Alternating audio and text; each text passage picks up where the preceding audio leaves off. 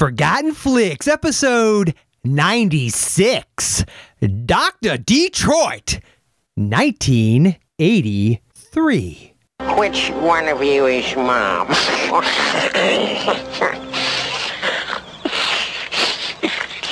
Punctuality is a virtue, my good madam. Let's chew the fat.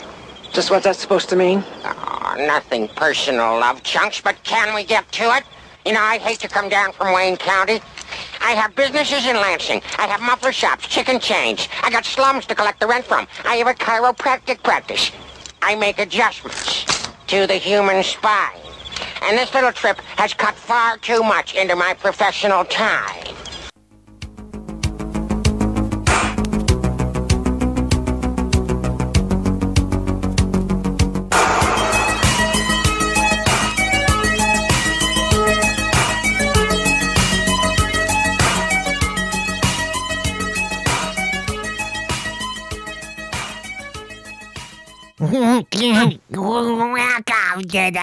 Sorry. Mm. Welcome to Forgotten Flix.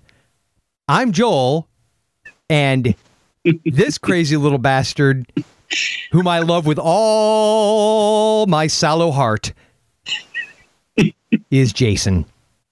I can't believe my ears. This is an outrage. Let me see that thing. I mean, this is outrageous, ridiculous. I demand satisfaction. I'm a little, I'm a little shocked by that. I thought you would uh, straight up do the Doctor Detroit thing. I was going to, but you opened with it, so I didn't want to show you up. No, I just, and- no, I, I just, I, I didn't. Yeah, my throat. I was You wanna know what trouble is? I'm gonna tear off your head. I wonder how Fleming- down your neck. Yeah, yeah. Oh, don't, no, don't, don't spoil it, Jay. Sorry. So here's the thing. Welcome to Forgotten Here's the Flicks, thing. the Forgotten Flix podcast, where we reflect, nay, wax poetic about movies you grew up with, movies that the mainstream has forgotten. Movies like D, Doctor, I almost said Detroit, uh, Doctor Detroit, Yep. starring Dan Like Aykroyd, DC, like DC Cab. or like DC Cab, or Dead Heat. Dead Heat, or wait, wait a minute, or Daryl. Wait, what the hell? What's up with all the D's? I know. it's like double, double D's. Yeah, double the. Whoa, hey now. I like some big. mm. Well, all I have to say is that this is the last D movie we'll be doing for a long damn time. He's such a D bag. I'm trying to actually, as I was saying that, I'm thinking, okay, is that movie? Nope. Nope. No, actually, no. I think it is the last one, almost maybe the last one for the year. Yeah, we've got a streak. Uh, let's see. Du- du- du- No, no, no D's. I think we're safe for a while. Oh, thank God. there may be some D bags in the movies we're covering. Yeah, yeah. Maybe a person starting with the letter D, but no movies with that title starting with D. So Okay. Well, so needless to say, eventually we will get to the friggin' movie uh, uh, that is the topic for this particular episode, which is Doctor Detroit. So, Jay, would you like to um, have me hit the old trailer, followed by an old spoiler alert, followed by your "Oh, please God, let it be briefer than this movie" synopsis? I've been waiting for this for a long time. Like, is that like a "love you long time" kind of thing? Or? You love you. Okay. Me synopsis, you long time. Yeah. oh, me so horny. All right, I'm hitting it. Uh, attention, ladies and gentlemen, your attention, please. Clifford Skridlow never expected to be anything but a humble scholar. Nothing's going to change my life. My life is set. Until one night, he came upon four ladies in distress. Oh, yeah! And to protect their honor, uphold the law, Step aside, lad. Here, you'll be my boot. and fight for the American way, he became the fancy dressing, flashy dancing, death-defying, jacuzzi dipping, Don't forget power walking, systems analysis, rock climbing. dynamic defender of decency, Dr. Detroit? Dr. Detroit. Dr. Detroit! Say what? Dr. Detroit. I can feel my hair grow.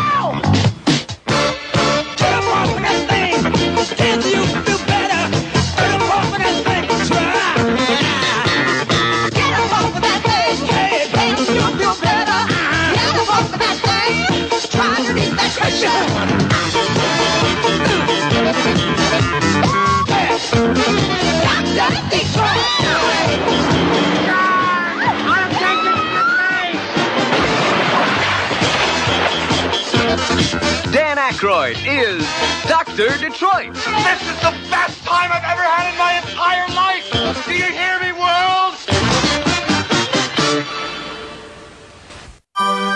The following segment of Forgotten Flix will contain information so pertinent to the film that, if you have not yet seen it, may ruin your viewing experience. So if you plan to see this film, please consider resuming the episode only after you've viewed the film, which you can find at Netflix. Streaming! We now return you to Forgotten Flix, already in progress. I would say Netflix streaming or steaming is appropriate. so, Jay, would you like to educate us? Give us a little knowledge about what this motion, this here motion picture is about. Uh, this fine film, this film, this cinematic experience. I would, I would actually, I'm if you will. surprised that the uh, Criterion hasn't put out the Criterion Collection on this one. To be honest with you, It is one of the golden uh, golden age of uh, of film. Golden Shower. Golden, maybe, uh, uh, maybe, Hmm. just maybe. Um, That's what I felt like taking. That would have been that would have been that would have been funny. I mean, go ahead.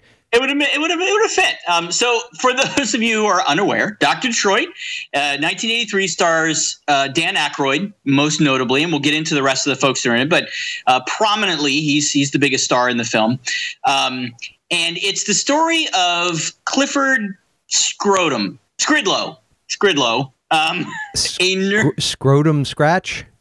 right? A nerdy professor at a, uh, a fictitious college, Monroe College, where he is a professor of comparative literature. And the movie actually opens with him speed walking. Wait, wait, wait, like wait, wait, wait, Jason. I'm won- I'm wondering if you should give the synopsis to this.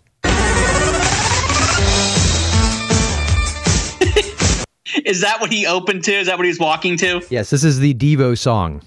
Yeah, he was uh, speed walking in his shorty shorts and uh, rear view mirror glasses and head um, headband and uh, stopwatch and all. And in those so, totally awesome 1983 gym shorts that every Yes. man, woman, and child wore, you know, the kind that had that little cut up on the thigh. yes, on the side, yeah, the that when you shorts. see a woman, oh, I don't know, like Donna Dixon wearing them with like, early "Ah, not 80s uh, athletic tube socks and a, uh, a tight t shirt that's tied in the middle. Um, you know, something like that, let's say hypothetically. that is okay. Dan Aykroyd in them, not okay. so the setup is he is this this nerdy uh, kind of He's Dan Aykroyd. yeah he has no idea what's going on in the world you know he, he's smart and but he's definitely clueless and uh, several times this guy in a limousine pulls up alongside him and they kind of make fun of him for being this this nerdy guy well the guy that pulls up alongside of him is smooth walker Well, that's isn't he? Yes. Who, who, would- who interest in an interesting twist would go on to teach high school to a bunch of gifted students? it is played by Howard Hesseman. Yes. who I uh, most notably remember from Head of the Class. Yep. Um, he was he was the, the teacher and head of the class, but he plays. Not put well, too and fine a no, no, no, dude, dude, dude, dude. WKRP in Cincinnati. Oh yeah, that. But I I Yeah, I saw grew yes. reruns of that. Yeah, me too. To be fair, to and I, I did see a bunch of them. Um, but uh, I saw reruns. I those are probably see, the two things he's the best known for. I would think. Yeah, and I think he was also in Flight of the Navigator. He was. Uh, yep, you're right. He was. one of the scientist guys in that. But um, but those are the big things I remember him from, and definitely from the '80s. He was in uh, Head of the Class was his big thing. But Mhm. um, anyway, he he basically to put not too fine a point on it, he plays a pimp, and he has four lovely ladies uh, who How are his expensive do you think they were? Especially Donna Dixon. Dear God. So it was Donna Dixon uh, played Monica. There was uh, Lydia Lei who played Jasmine, uh, and uh, and they were. I mean, Donna Dixon's. I don't. I didn't recognize her when I first saw her. I looked her up and I recognized some of the things she's been in. Um, but she wasn't a standout like in the film, and I think, oh, I know her. Yeah. Certainly not as much as the other two ladies who are in this Yes. which were played by well, her other two were Thelma, Yes. played by Lynn Whitfield, who ri- is Go go ahead. go ahead. No, no. I was just going to comment. Thelma. That's that's the name of your high priced call girl Yeah, right. I was thinking she should at least have some kind of hooker name. Yeah. Uh, well, I mean, like Monica, Jasmine. No offense if, Right. if there's any Monica or Jasmines in the audience, by the way. well, yeah, but We're not- Karen wasn't really. Yeah, Ka- and they- Karen, they all yeah. had their own Karen names, but I expected it to Thelma. be like, yes, that's not a- like. No, no. I, I expect it to be like Candy. Yeah, or, exactly. You know, or something like that. Ooh, but Monique right, or Velvet. whoa. um, I'm I'm not sure how I feel about that one. Felt. felt Yeah. right crushed felt Yeah. that's that's exactly uh no um but so anyway um Lynn Whitfield played one of the call girls, uh, been in a lot of stuff. She's very recognizable, you know her. And um, then, of course, probably the biggest name out of them and most people recognize is Karen, who plays kind of the- Drescher. Eh, Fran Drescher. So, uh, Smooth pulls up, kind of makes fun of the nerdy Dan Aykroyd, Clifford, and then he goes to uh, driving wherever, and four other limos pull him off the road. And the whole setup of the movie is that mom, uh, this lady who is apparently the crime mob boss of the pimps of Chicago, You don't know um, what trouble is. thinks that or says that Smooth owes her money. Smooth, in a fit of panic, comes up with a fictitious other pimp that has moved into the territory that's beating him up and taking his money, and it's not his fault.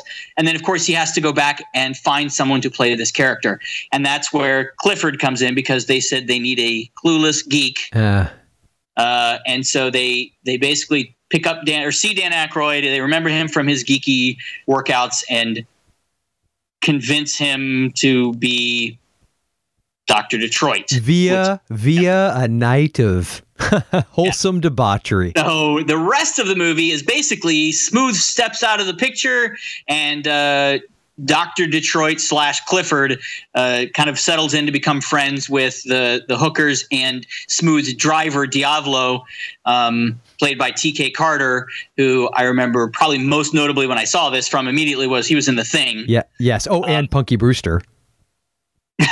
Oh God, that's right. I forgot about that. um, but uh, he played the the driver, who's kind of the assistant, and so he, he Clifford befriends them and decides to help them out, and that's the rest of the movie. He's kind of trying to balance his life as a professor in this intellectual world and this uh, protective pimp, Doctor Detroit. So Well, I'm going to leave what- it there. Yeah, I, I think you should. because there's lots of spoilers. I didn't want to just you know get oh into. God, no! Yeah, you don't want to ruin that because you know any movie that has the the the wholly original conceit of guy in tough situation has to come up with answers quick. So what's he do? Scan the bad guy's room. Looks around the room, picks random words. Yep. to make Maxwell Hauser. Mrs. Doubtfire. Uh, Kaiser. So spoiler alert. Okay. So here's the thing. I think when you meant when you were referring to mom, you meant this lady. You don't know what trouble is, jerk off. I just like that because she called him a jerk off. yes, yeah, who just seemed like a really angry lunch lady. Which apparently, uh, you know what she's best known for. Did you look up uh, her trivia? No, I did not even look her up. I, I didn't recognize her right off, Yeah. but I didn't look her up. The actress is Kate Murtagh, I believe was Huh? the, the the actress's name. She. Do you remember the band Supertramp?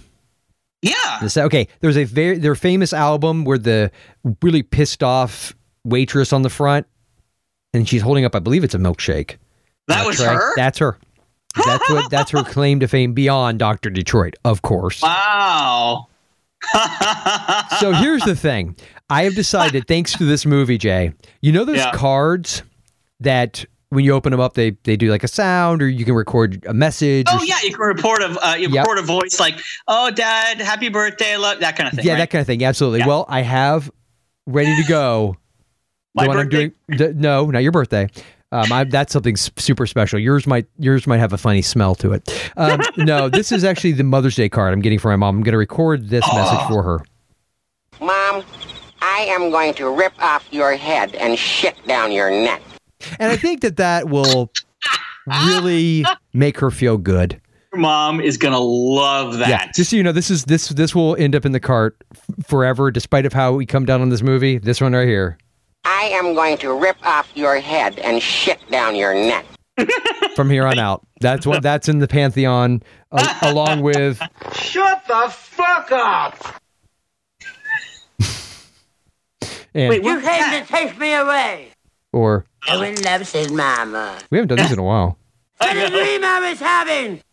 You're too damn slow. So it's in Ellen there. doesn't have any friends. Oh yeah, you know what? Do I not have that one? I don't know. I don't think I had that one. Anyway, so yeah, so I learned a lot from this movie. You know, I learned I learned that The doctor doesn't pay and he doesn't worry. it's true. Yeah, he doesn't pay. He gets it for free. That's for sure. Yeah. Um, which I wanted to open up with that, if you don't mind. Oh oh, please do. So I'm going to start with this. I have never seen this movie. Neither have I. Really? Nope. This is this and DC Cab. I always, when as a kid, I always confused them. Probably the D thing threw me. And I remember though they were in this pantheon of R-rated movies that I wanted to see because this came out the year before Ghostbusters, right? So Dan Aykroyd Yep. being in it, I love Ghostbusters, and I remember it was it must have been an HBO or something. But this and DC Cab, of course, had Mr. T in it. So in my mind, my child mind, I couldn't wrap. Why can't I see these movies? And I remember seeing the poster and all that kind of stuff. So this has always been on that list of never saw it, always kind of Yeah. wanted to. Yeah. Wasn't sure what it would be like, but I always imagined it being very, very raunchy. Right. Well, you imagine from the from the description, you know, it's going to be about a pimp and, Yeah. and hookers. Okay, so this um, I've never seen it. This came out the same year that Trading Places did that he did with Eddie Murphy. True. And DC Cab came out the same year too, didn't it? Uh, yep. And uh, this came out right before he uh, was did the uh, the uh, uh, Coneheads, or right before Ghostbusters, and so I me. Well, yeah, right before Coneheads, dude. That was like 1992. or Oh no, when he did the shorts. No, when no, he that was doing that the- was that was in- Saturday Night Live. That was Saturday Night Live. Yeah, when he yeah, not the movie when he did SNL. Yeah, but that was before he did SNL before this movie. yeah, but I think Coneheads came, was maybe anyway. Um, but I, I'm a huge fan. This was actually this was three years after Blues Brothers, right? Yes. 'Cause Blues yeah, yeah, it was like came- 80, 1980. Okay. So I I am unequivocally a huge fan of Dan Aykroyd. As am I. I love his SNL skits are still some of the best, uh, especially that era. I think is the best of SNL Yes, I agree. overall. I agree. Um, I love some of the films that he's been in are some of the biggest I uh, that I remember from my childhood. Some of the best that I love. We've done The Great Outdoors, um, which is hilarious. I mean, we, you and I have talked about, although we haven't covered on the show, Ghostbusters ad nauseum. Um, fantastic actor, fantastic writer. Mhm. Has written a lot of great stuff and uh, done some really funny things, and so I love him overall. So I thought, oh my god, a Dan Aykroyd movie I haven't seen. I've got to see it. You know, we got to put it on our list. It's it's forgotten. I you know I don't even hear any references to it. Um, uh, going back, you know, from eighties. There might there might be a reason. Um, so the movie opens, like I said, with him power walking, and they decide to pick him up Mhm. after that, and after the trouble, and um, they decide that Smooth decides that they need him to agree to become, pretend to be this new pimp in town, Doctor Detroit. Mm-hmm. So the way, that, yeah, which we'll get to that, Shane. Yeah. um, so the way they get to that apparently is uh, they hook him on the Quick- wildlife. Qu- I'll say that. Quaaludes and hookers. Okay. So they start with they see him at an Indian restaurant because he smooth and his four whores are in the restaurant and they see him there having a dinner to himself with a book and they invite him over and they start to get him drunk Hey, J-. J- Jason. Yeah. I prefer the term concubine. yeah. mm, uh, uh, Humor me. what is the what is the uh, what did Tony Soprano call his a guma? A guma. His guma. His his, his on the side. His. Yeah, but on the side's different than paying for it, isn't it? I would. You're still paying for it one way or the other, man. Let me tell you. I just. Wow. Oh, no. Oh, this this podcast just took a dark turn. No, Jay, really tell us. Tell us all about it. well, doctor, let me tell you, it started back when we were. No. Um. She Yeah, had no this- teeth. I wonder what it would be like. You can't blame a guy. um. So he uh, he gets in the limousine with them, and they take him around town, and they basically get him drunk, I'm laughing more now than I was during the damn movie. Go ahead. get him high as possible. Yes. And by high as possible, I mean they start him off on pot, and they he smokes a lot of pot. Like they keep putting it in into You're his like mouth. shotgun in it. Yes, and they're everything they can to get him high. And then at one point, they're in a horse-drawn carriage pouring martinis, and they drop a couple of pills in his drink. and he doesn't notice. no, and he just guns it and shoots the whole thing, olive and all, I might add. So Mhm. uh, he they do all that. Then they take them to Smooth's like condo, like his penthouse, Yep. and he's like, "This is amazing. It's beautiful." The worst thing about all that, because let's say he smoked an entire dime bag, he's done a couple of pills of some kind. We will assume were not Tylenol. uh, drank quite a bit because they keep showing him going to different clubs and taking shots and drinks and all this stuff. The worst part about all that, when they get to his house, the, to Smooth's house, he really didn't act that drunk or high or anything. No, he just he- he kind has of seemed like very he was high his normal tolerance. nerdy self. Yeah. Yep. So uh, he shows up there, and that's when Smooth says, "Hey, you know, I'm in the entertainment business. Wouldn't you like to be?" It reminded me And that scene like, in Boogie Nights when they bring the future Dirk Diggler back with Roller Girl. Burt Reynolds' house. It's kind of like Yeah. that. Only that Yes. that movie was far far raunchier. and then the one curtain false wall of the penthouse opens, and there are all four girls doing some weird motions. But it was the early '80s, man. Disco was still kind of in. a hot tub. yeah. and then they do this weird like fast motion slapsticky Benny Hill kind of. You know of why? Because it's always funny to watch a nerdy guy pull his clothes off in super speed motion, minus the Benny Hill music. and that's the only time they do it in the and it just kind of feel anyway what anyway so he jumps in and so the Hmm. whole idea is he's had a bit of the ladies and now he wants more uh, but the whole plot like his character the whole thing is supposed to be that he is a chivalrous Yeah, yeah, that, that really didn't mesh. There's a little incongruence in there. So uh, then Smooth, this is a part. Smooth basically is like, all right, I got to get out of the picture and let mom, who no, thinks there's this Dr. Detroit guy and she's coming after him, I got to get out of the picture while I can. He just moves to the South Pacific.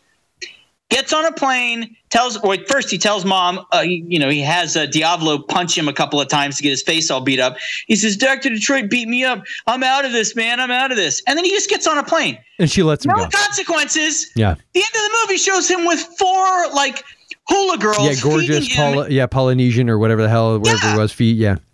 Yeah, and he's just sitting there like eating, drinking out of a coconut, and he's like, "Yeah," but he disappears from the entire movie at Now, that but point. before before you tell us what you really thought, before you do, okay, I, I just want to lay something out here.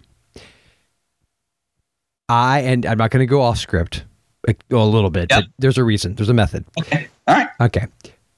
I saw recently a documentary that I haven't had a mm-hmm. chance to talk to you about, and I'm not going to go in depth here. We'll talk about it at lunch. okay. It's called Lost in La Mancha. Have you seen it? No, but it sounds really familiar. Okay. It is about Terry Gilliam, director of 12 Monkeys, Fear and Loathing, uh, Brazil. Yep. uh, okay. So, uh, Time Bandits. Okay. And uh, The Adventures of Baron Munchausen. Yes. And it is about the attempt he made to make his version of Don Quixote. And he's going to make a movie called um, The Man Who Killed Don Quixote. It starred Johnny Depp, uh, Jean Rochefort, and that was just a really bad French accent that I threw on that. And he was a French actor who looked very much like what you would imagine Quixote to look like, and it had that cool, you know, Terry Gilliam kind of twist to it as far as the weirdness. And anyway, this documentary is about the making, or rather the unmaking of it. It is a disaster from top to bottom. Despite millions of dollars and the genius of Terry Gilliam and all the people involved, it shows you just how bad a movie can go in production, pre-production through all the way through. And it, it also shows you how, in a way, even movies that aren't well executed, I'll say it in a politically correct way, aren't well executed, they're a miracle. The fact that they even happen, the level of oh, serendipity that has to take place between nature and humanity for a movie to actually come to fruition, let alone not suck. So did they not? Did the movie never get released? I, I don't want to spoil it for you or the audience. all I, I will I will I will leave it at that. It is Netflix streaming right now. I highly recommend. Fantastic documentary. documentary. It's good even if you're not that into like behind the scenes stuff, but if you are, it's even better. But if you are if just it just the to see what they have to go through is just it's fascinating. So yeah. anyway, I, I bring it up because it got me thinking about. We've talked ad nauseum before about the whole idea that we use that phrase a lot, by the way. Um, although I'd like to point out, we don't say at nauseum, we say ad nauseum. We Yeah, at don't know what the, the Latin correct. we don't know what the hell it means, but we get it correct. uh, so we have spoken about quite frequently that we don't want to just use this podcast where we rip people's movies apart because No. you know albeit very limitedly i have attempted to make some in the past. You are a big lover and fan of them and have even worked on video projects yourself. So we both know how effing hard it is. And we know that no matter how it turns out you put a lot even into stuff that everyone else is perceiving as crap the people who made it put blood sweat and tears. So there's a level of respect. I know i have and i, I can speak for jason i think on this one. He has. Mm-hmm. So that the documentary helped me remind it remind me about that thank god i watched that documentary between when i watched dr detroit and when we did this podcast okay. so i just had to lay that groundwork No, and you know what? Here's what I'm going to say. Yes. Because uh, we we've made this goes back to we've talked a lot about films that uh, you know cheesy films or films that were you know if you if you measure them by uh, academic standards they're terrible or if, or if you measure them by uh, box office receipts they're terrible but our you and I our judgment of whether or not a movie is any good is whether or not it entertains us at, at Right. the end of the day yes Right. So I will say this movie entertained me. There were yeah so now not so much I think there were some flaws in the execution, okay um, okay but I think that this is one of those that okay. I went into my pantry and I grabbed a couple of ingredients out. Now these are top-notch ingredients. I don't slack on stuff like, you know, I don't buy cooking wine. I've got I get a bottle of wine out when I'm going to cook with it. Uh, I you know I get the good uh, uh, the good cocoa powder. I'm going to bake with that. I get the really good molasses, the the, the top-notch stuff, the organic stuff. Right, put it. Not, you don't use you don't use Aunt Jemima Uh, no, no, no. syrup pancake Um, Oh. No, no. I pull all that stuff out just because each one of the ingredients is really good doesn't mean they come together to make a really good recipe. Yeah. So- see, here's the thing. I, I get the I get the analogy. Oh. because there are some good good parts No. Like, there really aren't, dude. No, listen. I, I didn't. Dan, now listen, listen. I'm not saying that there were good parts to the movie. I mean, there are good parts into the making of the movie. Dan Aykroyd is a funny guy. yes. Okay. Then you've got the writers of this. Mhm. Okay, Bruce J. Friedman, who is very well known as a writer and uh, uh, um, short stories and and plays. Uh-huh. Yeah. See, here's the thing. He's not the name that in the writing that I noticed. Carl Gottlieb, Yeah. of course, wrote my one of my favorite movies of all time, Jaws. Well, not just one of yours, one of mine as well. right. And he wrote, and he, and he- well, here's the thing.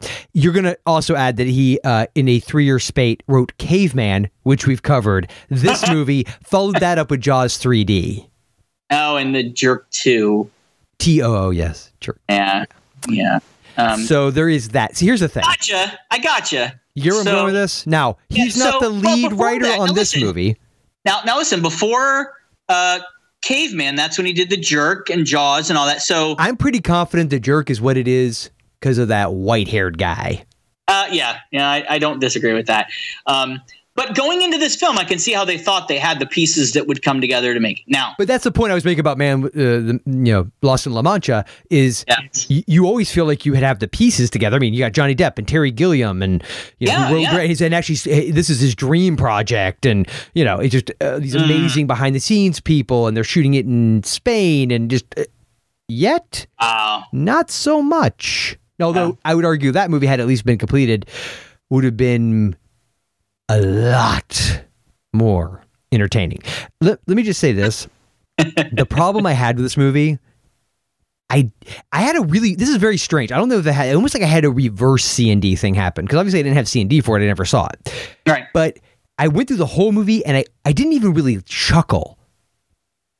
Like ever. The only line in the whole movie that I kind of guffawed at was the mom gonna tear your head off and shit down your. I mean, that's the only part, and it just it, it was just too. And I guess this is, and and I know as one who likes you know Jim Carrey and Dumb and Dumber and, and you know me myself and Irene, I have no room to talk on this, but. When, com- when, but I guess when comedy is so b- broad, it's like you really have to walk this fine line. When Yeah. it's so just like the, the sped up stuff that it's it's hyper real, like even Dumb and Dumber and movies like that that are just idiotic, they always still manage to kind of keep it in the realm of everybody around them plays it straight. I guess it's the way it is. Whereas in this movie, nobody did. Nobody, there was no straight man. I mean, Dan Aykroyd was kind of supposed to be, but then No, he turns into Doctor Detroit. no, he wasn't, and and so this is the part that I struggled with because, of course, you know, we talk about the writers, and uh, um, Bruce J. Friedman actually won an Oscar for writing the screenplay. Splash. Oh, no, I was gonna say Okay. for writing this. it's like Yeah, wow. No, he did not win an Oscar. He was nominated for this, but he didn't win it. He, which he was robbed. He was totally. I wish you'd played that straight. I almost, I almost went, what the? F-? I couldn't. I just couldn't. So of course, you know, Michael Pressman directed it, and we've oh. talked about him a couple of times. Well, have we have we talked about him before? We have. I think it was like the last episode or two. We talked about doing Teenage Mutant Ninja Turtles Two: wait, Secret of the why, Ooze. why would we want to do that? so Go ninja, go ninja, go! Go ninja, go ninja! Oh yeah. Ninja, go ninja, go! Go ninja, go ninja, go! Go, go, go! Everybody out there knows they're jamming right now, Jay. Fill in the gap, drop that bass and get the ninja rap. Just feel it. If you know what I mean, give it up.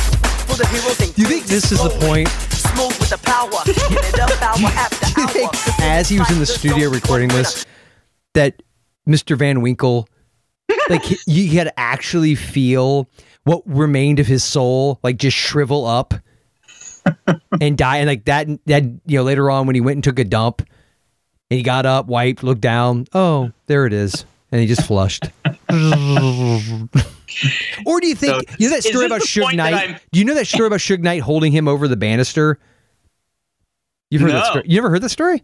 No. Oh yeah, it's like this legend that Suge Knight, who, you know, the whole big, you know, West Coast gangster rapper Yeah, yeah. thing. Okay, a big, big time producer supposedly had Robert Van Winkle come up to his penthouse and wanted a really large amount of uh, payment, let's just say, for the money he had made off of uh, Ice Ice Baby, and Mr. Van Winkle refused up until the point where Suge Knight held him over a balcony. Really? that- this is alleged Yep. you know i don't know that it happened. It could be just one of those great urban legends that makes you smile. But but uh, I cur- i'm curious to know if his penance was he had to do this. Now listen, boy, because you did that to me, you're singing the song for the next Ninja Turtles movie. Now shut up. I, I actually the way you started that i thought you were about to rap you're like boy because you did that to me i was like where's this going this is fascinating go, go No. jason go jason go go jay So, no, not so much. Um, you, you know you want to hear it again Ninja, go ninja, don't stop. Come no on. no no, keep talking it's playing go go ninja, go! Go ninja, go ninja, go! listen to the lyrics at the beginning here listen Lyrics, fill in the gap. Lyrics, fill in the bass gaps. You know what I mean, give it up. For the heroes in green, just flowing. Smooth with the power, kicking it up hour after hour. Cause in this life, there's only This really- You better I, I don't understand how anybody could have even suspected he didn't come from meager beginnings and and from the streets and The knew what- street, yo. yeah, word I'm to from- word, word to your mother. and then of course you know what you say when I you don't say. care what you say. That is one of the greatest songs of all time. Of course you would say that. And word to your mother. Ice baby. Word to your mother. Of course always leads to. Mom, I am going to rip off your head and shit down your neck. See, and this is what's odd. Playing that scene back to ma- prepare all the audio clips for the show, I laughed more listening to it. Yeah. Here's what I meant by it was weird. that I didn't laugh. Okay, so let me tell you what I thought about this movie. Because we're beating around the bush a little bit, although I think we're giving it away. Number one, I I didn't think this movie was funny. Uh, yeah, there that was would no require point- laughter on the yeah, part there was the no audience. point that I laughed and thought that was really funny or that was that was hilarious. It was even you know Dan Aykroyd funny because he played a similar character. Because I kept thinking this is him in Ghostbusters. You know, this is uh, uh, Ray Stantz.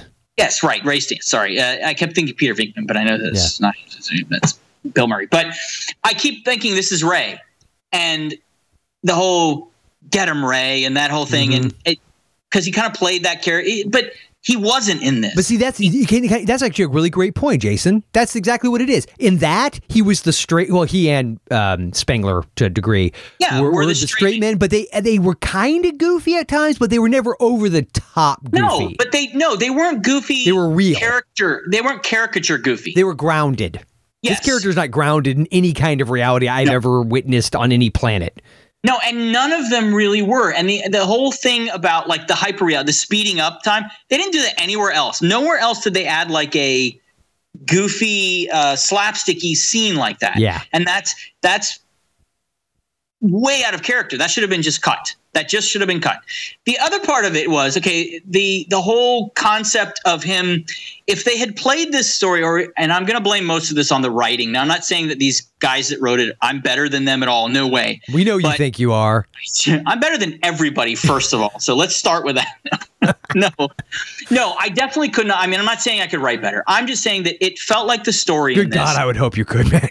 I, I would, the idea that a, a, a- an intellectual college professor has to play the role of kind of this street smart pimp that's supposed to be the complete antithesis of who he really is. Yeah. And even the concept, I thought what they started to touch on that was interesting that I would have liked to have seen, oh, if they had made the movie more like this, it would have been good, was the idea that he started to like that alter ego mm-hmm. And then he started to kind of but that was such a small piece they didn't even They explore never, deve- that yeah, they never developed that. they never all. developed it they touched it like twice the idea that he's got to do what's right he's got to do what's right by his family and by the school the college to help them survive but i love dr detroit they they really never fleshed that But out can I make So- a point on that? That's actually another great thing. I'm, I'm glad you brought that up. Mm-hmm. As a motivating factor for a character, right?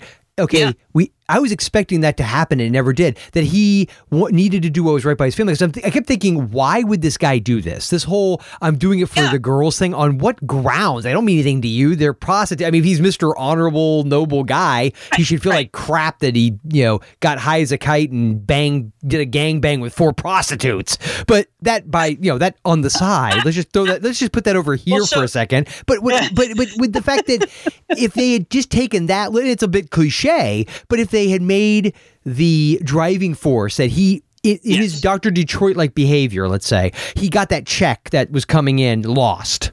And he had to figure out a way to get the money back. At least it gives him a friggin' motivation. I never got why he kept doing it. Well, it's like him playing. Uh, it's it's okay. Here's the other parallel. Like I was thinking Ray at one point. I was also thinking when he played Lewis Winthrop III in Yes. Trading Places. In another fish out of water comedy that's actually funny. right, and he played the uptight, straight laced, white bread, you know, uh, Wall Street guy. You almost said who has to honky. kind of. You almost said honky. I didn't. I didn't. But that does Wait, fit. Brett. Uh, honk, uh, Oh, honky, honky. uh, no.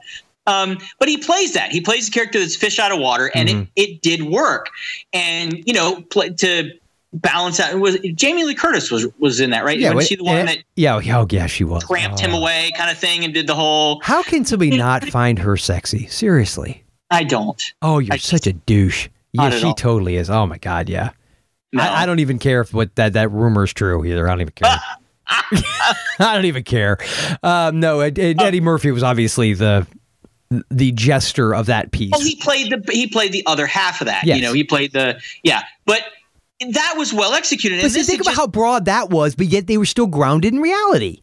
it still fit. It still really worked, and it didn't in this. And uh, the only part now, here's the part I will say that I liked about the movie was the kind of the final sequence. And here's two reasons. Number one, it had James Brown in it. So Yeah, that- okay, yes. I was going to say the three things I liked about it Donna Dixon, James Brown, and Donna Dixon. And that was a Yeah.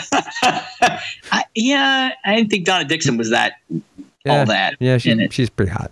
Yeah, yeah. You know who's Um, married to her? Uh, no, Dan Aykroyd. really? They got married after this. Oh, yeah, that was the other thing. Major spoiler alert. What the hell was that at the end with him and Karen?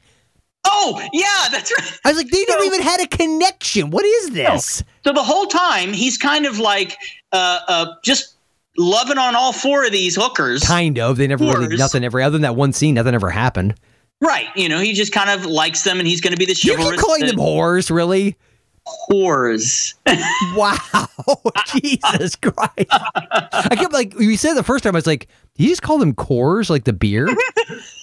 no, I say it because one of my grammar pet peeves are people who like to abre- uh, to uh, use the contraction for who are by saying whoer. And so who are. I hate that. I hate that with a passion. And so I whore.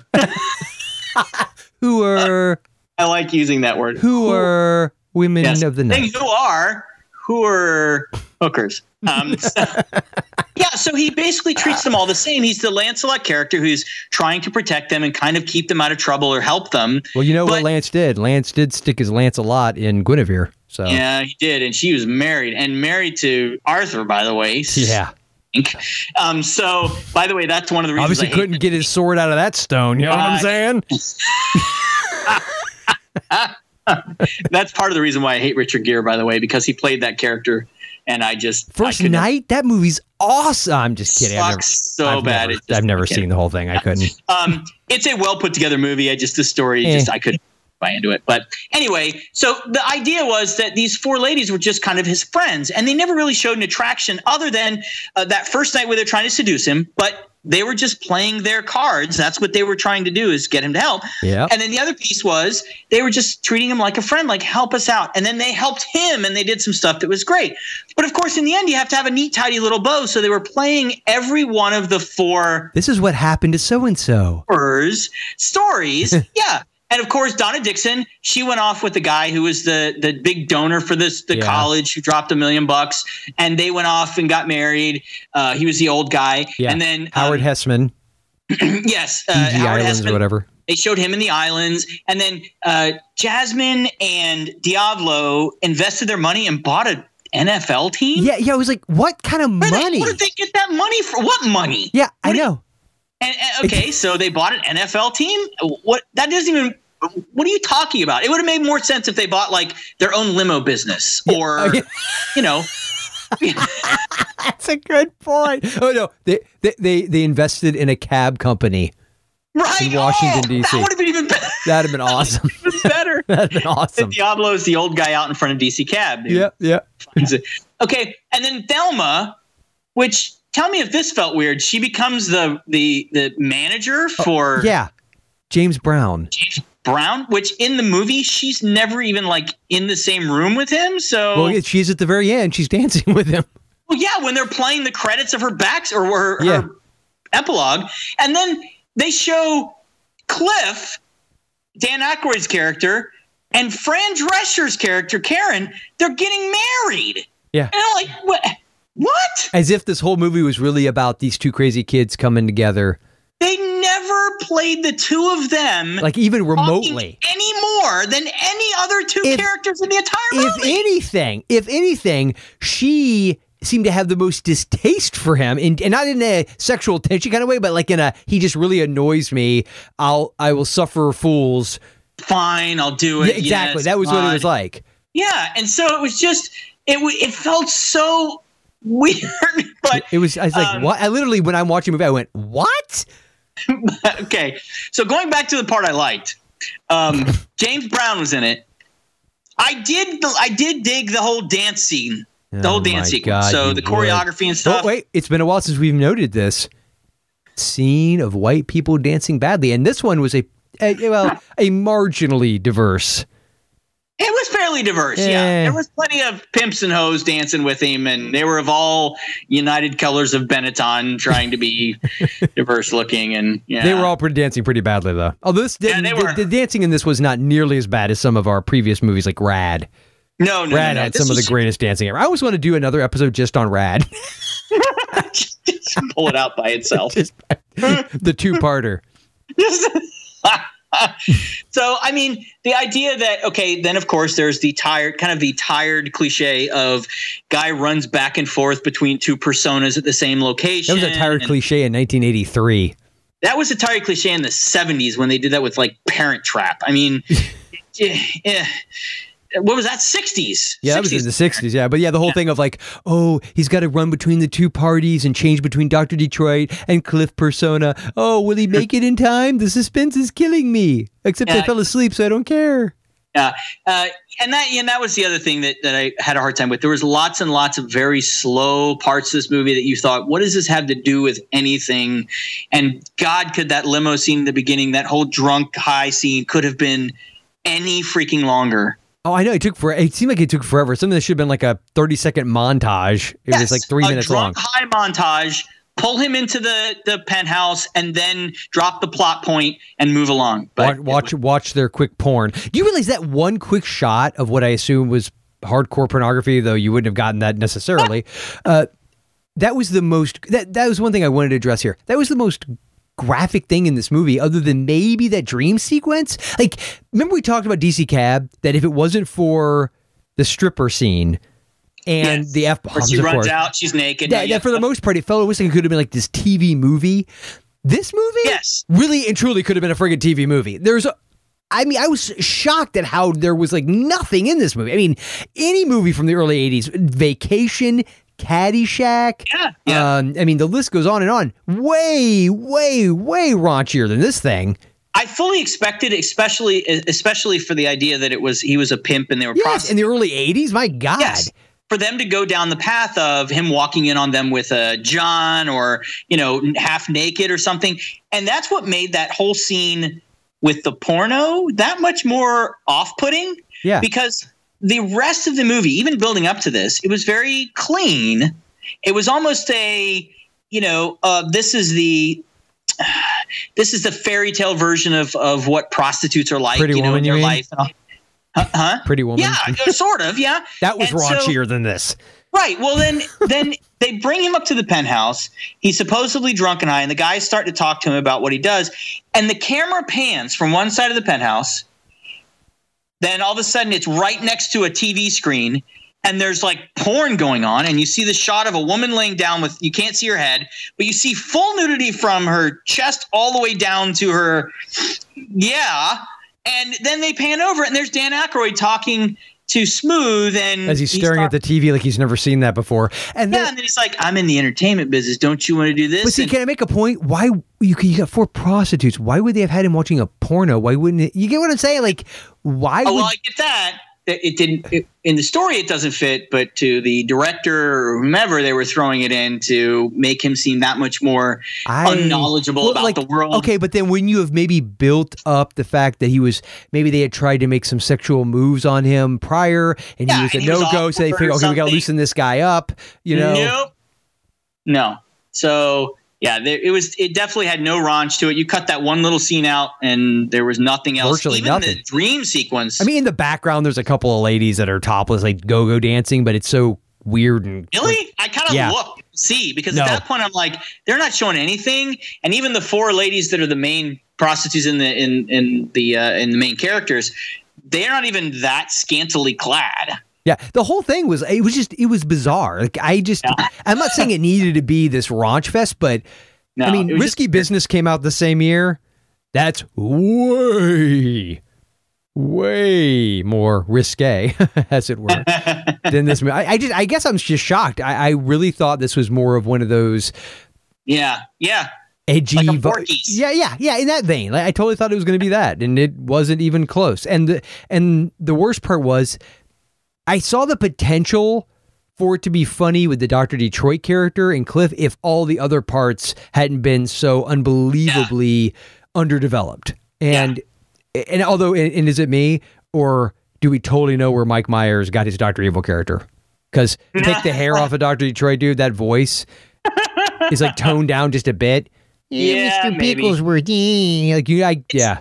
It seemed a weird voice for him to go to for a supposedly badass pimp. Well, and I thought now that would that part was somewhat marginally humorous, like when he first gets on the phone with mom Yeah. and he tries to do the voice, and and it comes out like that, yeah. and then the guy, Yeah. uh, uh, TK Carter's and, there- character, and, and I'd have to say the parts of him where he was he was dressed up and acting like Dr. Detroit weren't terrible. And that was the first part I thought, okay, this is more what I expected a Dan Aykroyd to. But the, like you said, they were so underdeveloped. yeah, And those parts were so minimal, and they, they the way they transition was so awkward that you didn't really get to play that. I would have loved to have seen much more of him being that character Mm-hmm.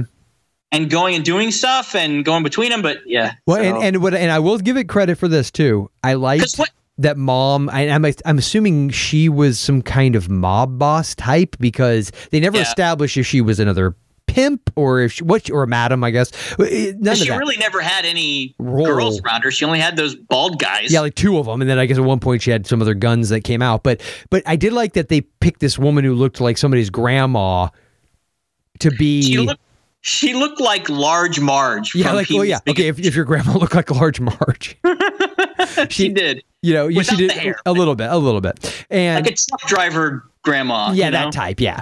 And I just thought that was that was cool. I like that they went in a different direction.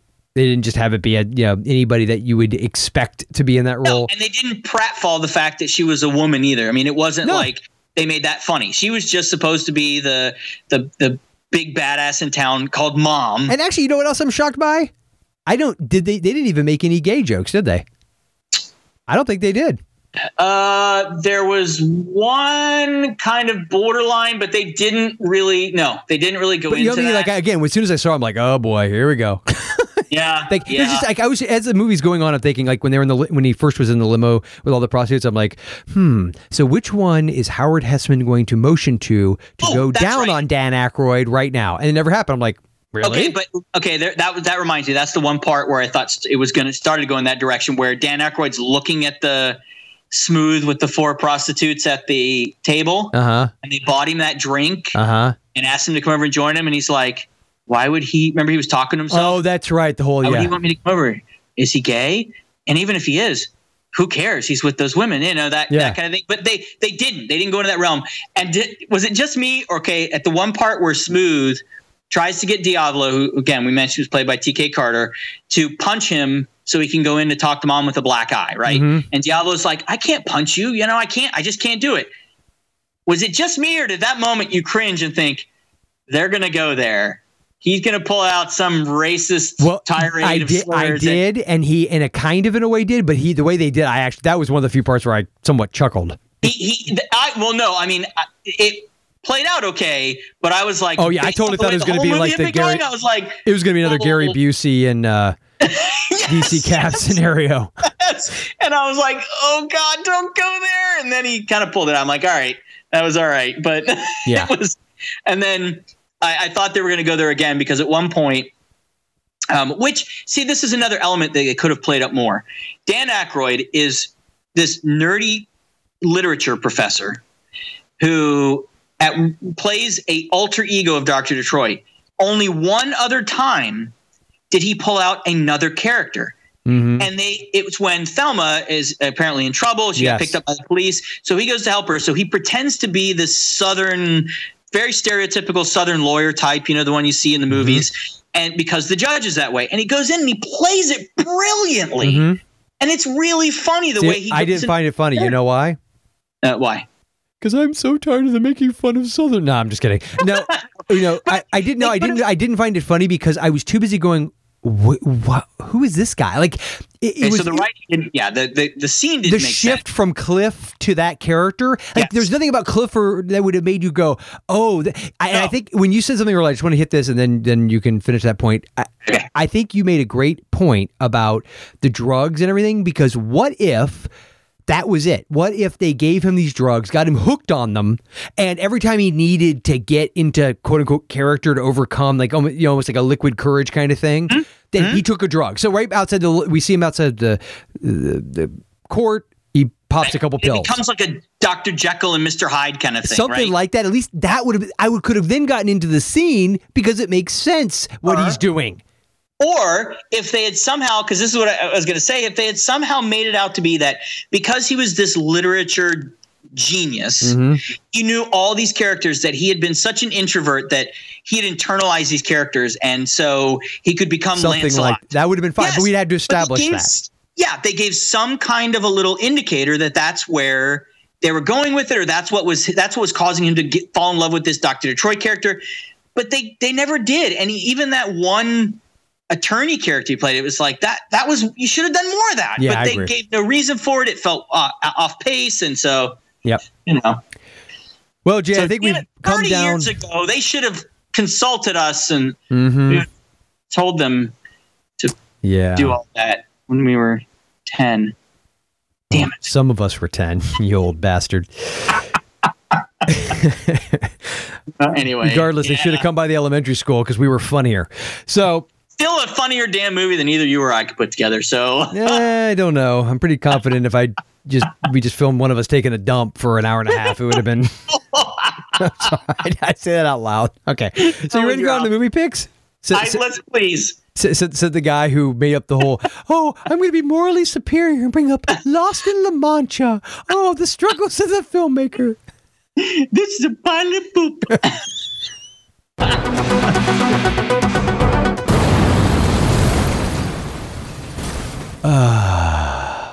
So, Jason, what movie did you picketh? Please let it be something that's horrible. It isn't. It's a movie that I like. Oh, God. It is. It's a good movie. You'll you'll like it too. So don't don't get all God on me. Um, so I I, Oh, I did- God. I didn't cop out on this one, and I keep feeling guilty about that. Like if I pick music as a connection, I'm like, oh, I shouldn't I do that all the time? But then I look at the person who does the music. I'm like, it seems sometimes so odd the different movies that are connected by the people who compose or produce the music. You know what I mean? Yep. So this uh, um, um, Doctor Detroit, the music was Lalo Schifrin. Mhm. Uh, Lalo Schifrin has actually been nominated for uh, a handful of Oscars. Yep. Um, he did music for Cool Hand Luke. He did Voyage of the Damned. He did Amityville Horror, um, and so done a lot of great music and uh, Mission Impossible, Rush Hour. So. Um, so then I was like, oh man, look at all that. Oh God, he's done a lot. Of, oh, I found it. So I had to go with, and I stayed in the era, even though I didn't actually pick a comedy. I went with Sudden Impact because I love Dirty Ah. Harry, and uh, Lalo Schifrin actually did the music for Sudden Impact. I've never seen that one. it's actually good. I mean, it's I've, not as I've good seen the, I've seen Dirty Harry. I've seen um what was the one that immediately followed? Deadpool? Dead, I've seen Dead, but that was like the fourth Dirty Harry. What was the second one? the Enforcer, The Enforcer. I believe I've seen that one. Sudden Impact. I think is the only one I haven't seen. and of course, Dirty Harry. I think is the one that everybody remembers from Yeah. the "Do you feel lucky?" punk that kind of thing. Yeah. Um, but uh, it's it's uh, Harry Callahan who plays the same kind of detective. He's the same character in all the movies. Um, I think this is the second one. I don't remember what order they're in. I always forget what order because they don't call it like part two Yeah. or part three. Um, but uh, it's it's actually directed by Clint Eastwood, stars Clint Eastwood, and he plays that uh, that same character. But it's a good one. It's got Sandra Locke, it's got Bradford Dillman in it, and um, uh, uh, Betty Ford plays uh, uh, in this as well. So it's a good movie. As but in, as in the, as in the clinic and former first lady. No, no. Be- Bette Ford. Bette Ford. She was in Mark for Death. She I was said in. Betty Ford. I was like, as in I think it's Betty. as in Gerald's wife. Betty. No, no, no, no, not First Lady Betty Ford. Although she was born in '37, Well, I don't know. maybe. No, I don't think so. So um, Needed money for the clinic. I don't know. maybe, maybe. Um, Good So pick, Jason. I can't really make fun of you for that one. yeah, thanks. I, I went the safe route this time, so Yeah. next time I'll pick something that has like two stars on uh, IMDb. Yeah. So Well, please do. I'll make up for it next time. I'm, I mean, you're you're batting. Well, I would. Yeah, you're really not batting that high. Or But four. I'm not doing too bad the last actually, couple. other than Chorus Line and uh, Superman three, I really haven't had any since we've returned. Haven't had any other ones that I've hated. Richard Pryor, man, Richard freaking Pryor. yeah, even he couldn't save that movie. Okay, so my choice for this evening, I picked because of our buddy. You know, because we know him. Like, did you really think we'd go out with an episode without saying it? Lance Henriksen. Um, Grosse Pointe Blank from 1997. Uh-huh. I picked it because of Dan Aykroyd. Do you remember this one? Uh, yes, vaguely, vaguely, yeah. vaguely. John yeah. Cusack plays a hitman named Martin Blank, and he returns to his hometown. And it's the time of his high school reunion, and it's got Minnie Driver in it, Yep. and uh, I believe Alan Arkin is also in that. Mhm. It's I. w- Oh, and Jeremy, uh, sorry, Jeremy Piven's in it too. And sorry, it's all coming to me now. Uh, and what I, I remember what I really loved about it was it has this great 80s vibe because of course John Cusack you know being a being a guy between you know say, any, say anything and in 16 Yeah. candles and better off dead and one crazy summer et cetera et cetera he did When you think of him, you often think of those 80, 80s teen comedies. And this movie has that vibe. And there's even a scene I always remember that he goes into this quick, you know, quickie store, like a 7 Eleven type store.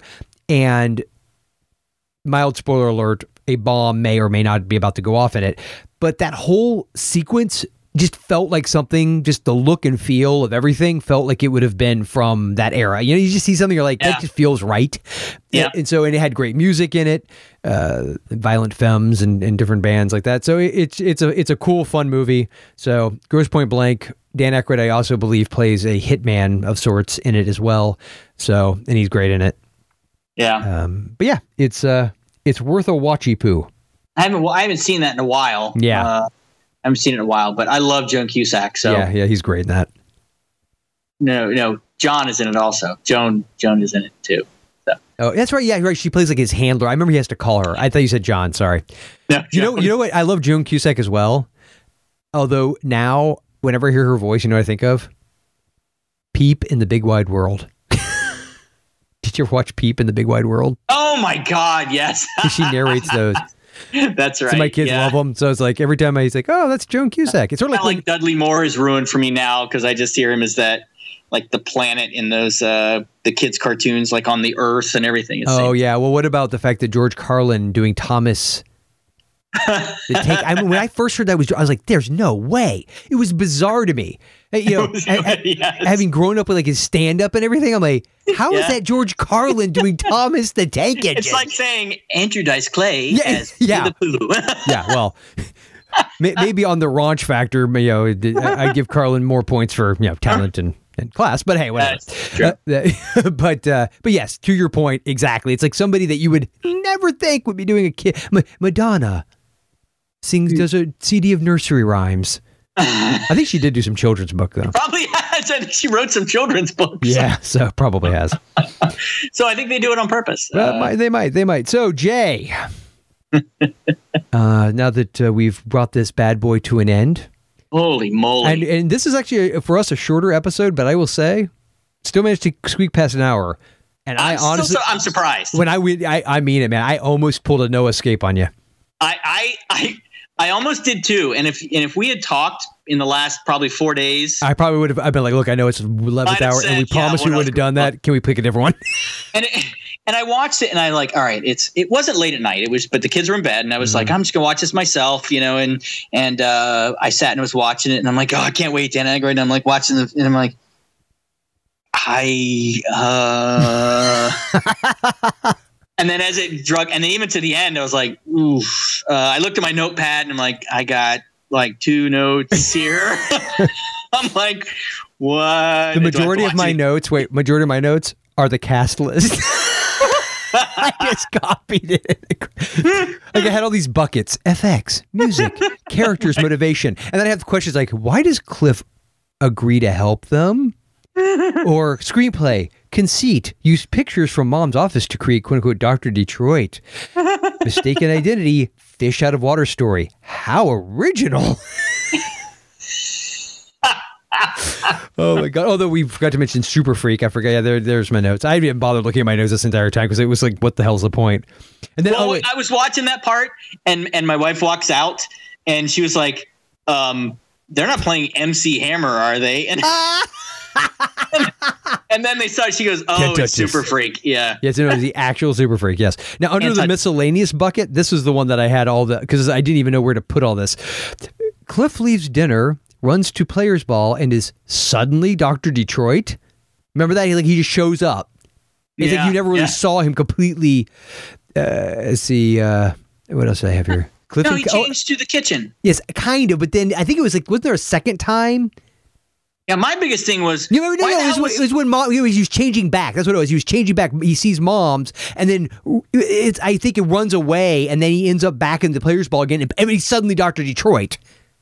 Oh yeah, yeah, yeah. The second time. Yeah. Yeah, yeah, yeah. And and and what the hell was that with when he did the dance sequence? He had this little black doctor's bag. Well, because he's the Doctor. Yeah, he didn't have it any of the time. No, this is true. This is true. Uh, I, I would also like to point out we completely forgot to mention the potential for a sequel at the end. Oh my God, yes. So the last last shot is uh, uh, like a title of Doctor Detroit returns in the Wrath of Mom. Doctor Detroit, 2. The Wrath of Mom, and it was totally the Star Trek Two font. In font, yep. Yeah. It was, and I'm like, oh, they didn't. They did another one of these. Oh God. Please no. and and that that's not going to date your movie, you know, because Star Trek Two came out in Buckaroo. '82. Yeah, they didn't do Buckaroo Banzai follow up, but they were going to do one of these. Uh. I'd much rather would have Buckaroo Banzai. Me too. Ah. Yeah. So what's next week? What's on tap coming up uh, in on the podcast? Hmm. Do we, Is- do we have something of is- note? Anything special? Is it is it a D movie? I think it's is it about a D bag? I well, mean, we're in it. I mean, we're doing the episode, so it's got two D bags in it. But should we let the should we let the furry beast-like cat out of the bag? well, yes, you can take your pants off, but otherwise, I think we should Whoa. tell the good folks uh, what what we're gonna be doing. yeah, because this is our last uh, regular episode, isn't it? Uh, this we have one more. we have one more, but of course, we're get, yeah, we're gearing up for. We can say we're gearing up for the Spooky Flicks Fest. We will have five straight weeks of Forgotten Flix. If you listen to Off Script, well, sorry, it's going away for a month or so. yeah. Yeah. for the four of you, yeah. thanks, mom. Sorry about that joke earlier about ripping your head off and shitting and all that. We're going to be taking a pause, uh, taking a pause from uh, off script for a while because we alternate weeks between those two, so we can fully dedicate ourselves. Because coming up, uh, one more episode of Forgotten Flix on a regular schedule, and then we're going to do five full weeks of horror flicks and special events and special stuff. So we've actually been putting a lot of work into this one. I think I dare say more work into this one than we have our other two years that we've done. oh Um, yeah, that's yeah. Mhm. more work into it just to do all kinds of new stuff. But that having been said, this is by far my favorite time of year because the last two spooky flick swifts we did, um, absolutely loved the the people we've had on, the, the movies we've covered, the shows we've done. I think have been uh, some of my favorites of all time. So this year I'm very jazzed uh, to do Spooky Flicks Fest, and we've got some cool movies coming up. And so and at the end of it, and we'll have to we'll record our, our thoughts maybe immediately following, but I, we can start pimping it out now. That way, if somebody's in the neck of the woods, we uh, at the end of October we'll be attending the Spooky Empire Mayhem Convention. So if you're going to Ah, be in the. Orlando area on a Saturday, a crisp fall Saturday in Florida where it's 89 80. degrees, five degrees. yeah. So no, we'll be- this is our last episode. you sure? I thought we were Yeah, doing. I'm almost positive. I think we're doing the B word B word. according to your schedule, which I looked at. The- Son of a bitch, I forget. The BM, B mom. All movements. Are we Nope. being? I, I'll give you a hint. Wait, wh- It involves a couple of furry little creatures that, if you owned them, you'd keep them in your pants. yeah, I forgot.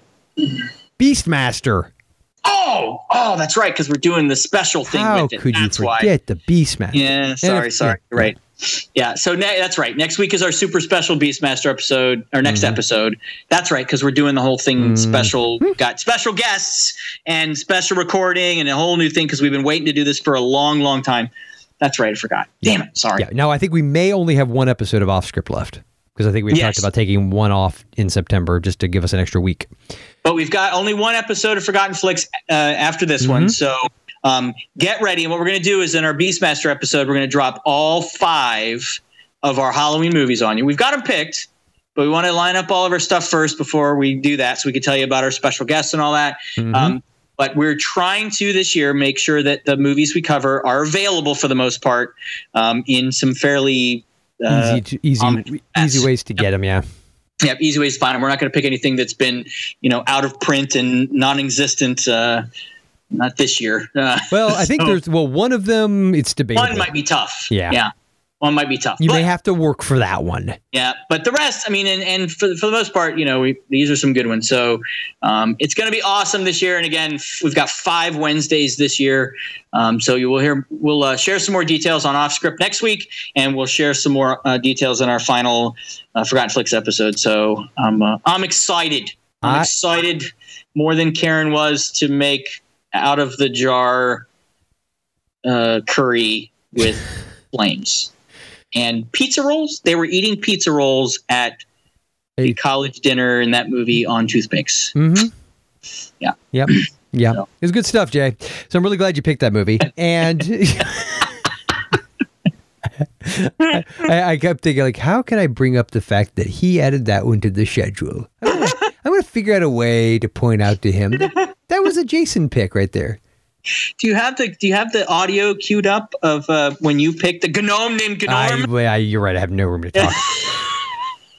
'Cause that was conveniently forgot that one. So, Jay, uh, on that note, you have any final words? Because if you don't, someone we care about deeply may. now. I just want to say, if you're going to use a big metal hand with hooked fingers, you just got to be careful before you go to the graveyard. Indeed, you do. And you know what else you got to do? Go ninja, go ninja, go. Go ninja, go ninja, go. Go ninja, go ninja, go. Go, go, go, go.